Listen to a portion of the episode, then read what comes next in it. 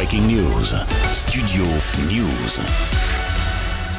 Le lycée Saint-Thomas d'Aquin de Saint-Jean-de-Luz dans les Pyrénées-Atlantiques a été le théâtre d'un drame ce matin vers 10h. Selon les premières informations, une professeure d'espagnol est morte après avoir été poignardée en plein cours par un élève.